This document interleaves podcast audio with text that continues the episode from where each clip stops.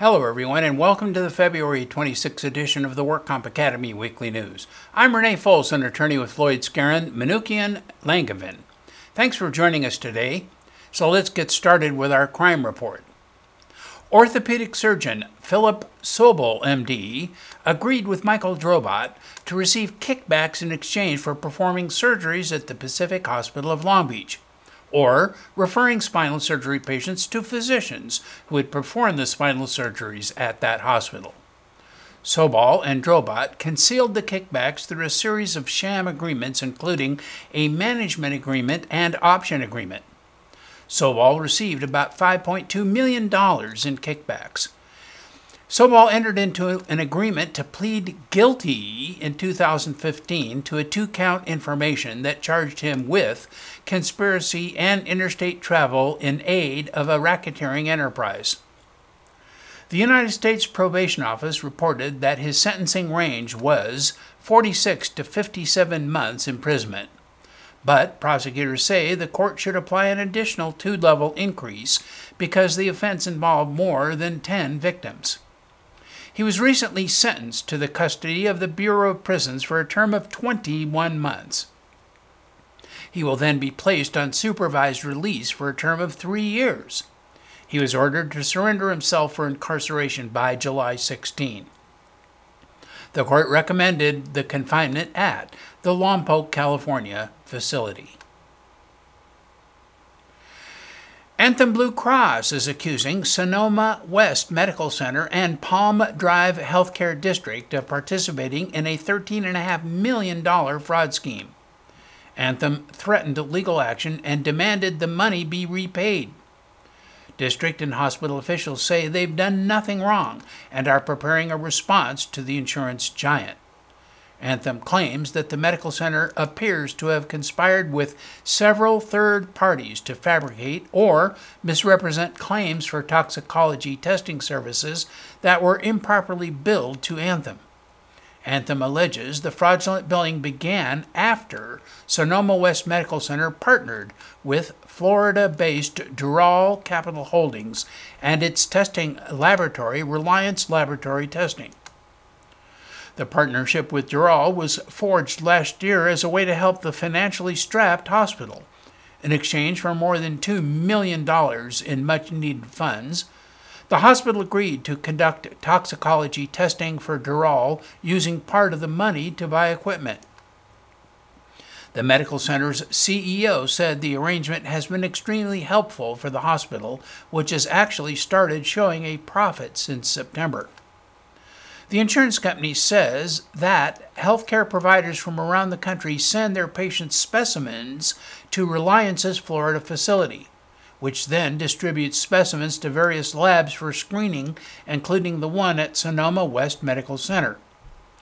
Reliance Labs keeps a portion of the specimen and conducts testing on it, while purportedly passing on a portion of the sample to Sonoma West for additional testing. Sonoma West bills Anthem for some or all of this testing, representing that it had performed the services when in fact it had not. Anthem said drug testing on urine samples were for patients who had no connection whatsoever with Sonoma West. The patients were not treated at Sonoma West, nor were they treated by a physician connected with the Sonoma West facility who ordered laboratory services to be performed there. Anthem's letter pointed out that the medical center, as a hospital, receives substantially higher amounts for urine drug testing, often 10 times or more than Anthem would pay clinical laboratories like Reliance. An Oakland orthopedic surgeon and popular AME who surrendered his medical license last year on grounds of sexual and unprofessional conduct has now also been suspended from participating in California's workers' compensation system. The DWC said Dr. John David Warbritton III was one of 20 medical providers it recently suspended from participating in the workers' compensation system, bringing the total number of providers suspended to 197. Warbritton was a graduate of Harvard Medical School in 1980 and had an office at Frank Ogawa Plaza in Oakland. He surrendered his medical license on April 7, 2017, after the California Medical Board accused him of sexually harassing two of his workers' compensation patients. Warburton is also facing felony criminal charges in federal court for allegedly transporting child pornography. He was initially released on an unsecured bond, but after the pretrial services officer reported a violation of his conditions of release, possessing child pornography images on a mobile phone, the court held a bail review hearing in January 2017 and decided to place him in the Santa Rita jail pending his trial. Last May, he filed a motion to reopen his detention hearing. His lawyers claimed that Dr. Warburton was suffering from both opioid use disorder and sexual impulsivity disorder at the time of his detention hearing. they claim he subsequently began treatment for his opioid addiction and that his incarceration ultimately allowed him to dry out from the use of opioids. Prosecutors oppose the motion, claiming Warburton has been a hands on offender and was arrested after returning to the United States from Thailand, where he admitted to agents he has spent long periods of time for the last several years. And among the child pornography taken from him, one photo collage depicted him along with an Asian female aged between 8 and 10 years old. Prosecutors say this photograph collage also raises concerns about whether he may be a hands on offender or someone who is preparing to do so. Prosecutors concluded by saying there are no conditions of release that could reasonably assure the safety of the community. Thus, Warburton remains in custody now, awaiting trial. And in regulatory news, the 2017 California legislative session ended with the governor signing into law a number of bills affecting California employers. The laws about what employers can ask job applicants continue to evolve. There are two new areas of inquiry that are now not allowed. AB 168 bars employers from asking job applicants about their previous salary. The legislation's goal is to narrow the gender gap by preventing employers from basing offers on prior salary and thus, presumably, perpetrating historical discrimination. This will also remove the perceived gap in negotiating power between an employer and employees who must disclose their prior salary. AB 1008 precludes employers from inquiring about an applicant's conviction history until after a conditional offer of employment, and imposes new limitations upon and disclosure requirements for considering conviction history information.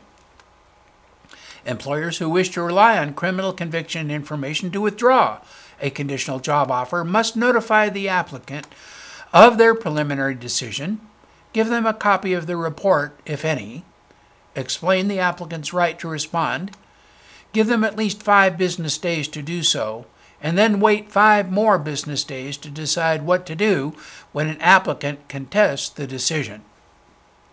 There are exceptions for employers who operate health facilities hiring employees who will have regular access to patients or drugs. And there are new requirements for leave, pay, and other protection for workers. SB 3 increases California's minimum wage to $11 in January 2018 and to $15 by 2022. SB 63 requires employers with between 20 to 49 employees to provide up to 12 work weeks of parental leave. AB 450 prohibits employers from allowing federal immigration agencies access to work sites unless certain conditions are met. And SB 396 requires that the currently mandated sexual harassment training for supervisors be expanded to include gender identity, gender expression, and sexual orientation. AB 46 indicates that public employers subject to Equal Pay Act violations. And AB 1710 discusses hostile work environment protections for military service members. And in medical news, a vast research study that sought to settle a long standing debate about whether or not antidepressant drugs really work has found that they are indeed effective in relieving acute depression in adults. The international study, a meta analysis pulling results of 522 trials covering 21 commonly used antidepressants and almost 120,000 patients, uncovered a range of outcomes, with some drugs proving more effective than others and some having fewer side effects. But all 21 drugs, including both off patient generic off patent generic and newer patented drugs were more effective than placebos or dummy pills. The study was published in the Lancet Medical Journal. Researchers from Stanford University said antidepressants are routinely used worldwide, yet there remains considerable debate about their effectiveness and tolerability. But now these new findings offered the best available evidence to inform and guide doctors and patients and should reassure people with depression that drugs can help. In general, newer antidepressants tended to be better tolerated due to fewer side effects, while the most effective drug in terms of reducing depressive symptoms was amitriptyline, a drug first discovered in the 1950s. Some well known medicines, such as the selective serotonin reuptake inhibitor fluoxetine, sold under the brand name Prozac, were slightly less effective but better tolerated. The scientists noted that their study could only look at average effects, so should not be interpreted as showing that antidepressants work in every patient. Only about 60% of people prescribed depression medication improve, and about one third of patients with depression will not respond to medication. Switzerland's Novartis AG is preparing to auction its generic pill business, looking to shed a unit that has struggled amid fierce price competition. The move illustrates how the unit has diverged from the fortunes of the rest of the company's $10 billion Sandoz generics and biosimilars division. The company has fared better in manufacturing hard to make generic drugs such as injectables and inhalables than it has with easier to produce pills. Novartis's general pills business could fetch as much as $1.6 billion if sold.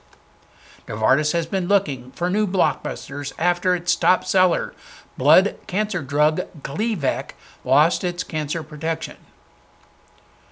It is counting on approvals for new drugs against macular degeneration, a cause of blindness, and migraine in partnership with U.S. drug maker Amgen, as well as a pair of new multiple sclerosis drugs to revitalize its growth. Novartis also said last year it is considering a spin off of its eye care business, Alcon.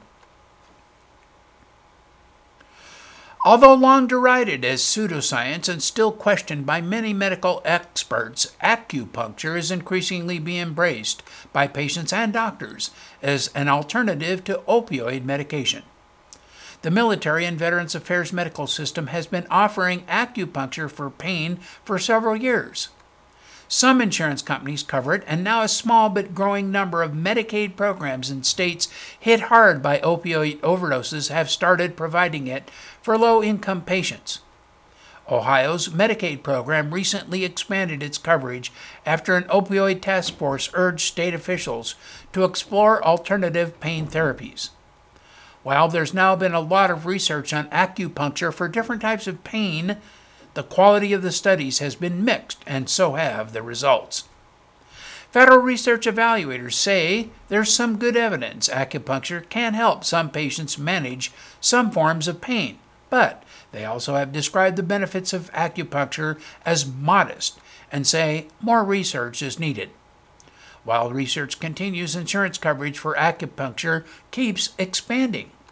California Massachusetts, Oregon, and Rhode Island pay for acupuncture for pain through their Medicaid insurance programs.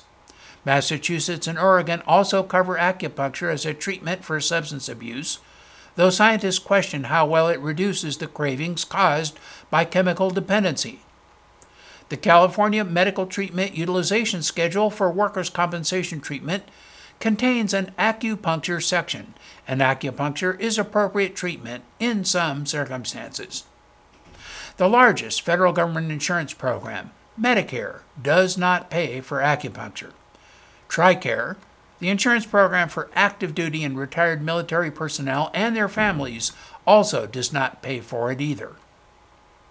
But VA facilities offer it, charging no more than a copay. Acupuncture has been practiced in China for thousands of years and customarily involves inserting thin medical needles into specific points in the ears or other parts of the body. Practitioners say the needles applied at just the right spot can restore the flow of a mystical energy called qi through the body, and that can spur natural healing and pain relief. In government surveys, 1 in 67 U.S. adults say they get acupuncture every year, up from 1 in 91 a decade ago. That growth has taken place even though most patients pay for it themselves. 2012 figures show only a quarter of adults getting acupuncture had insurance covering the cost.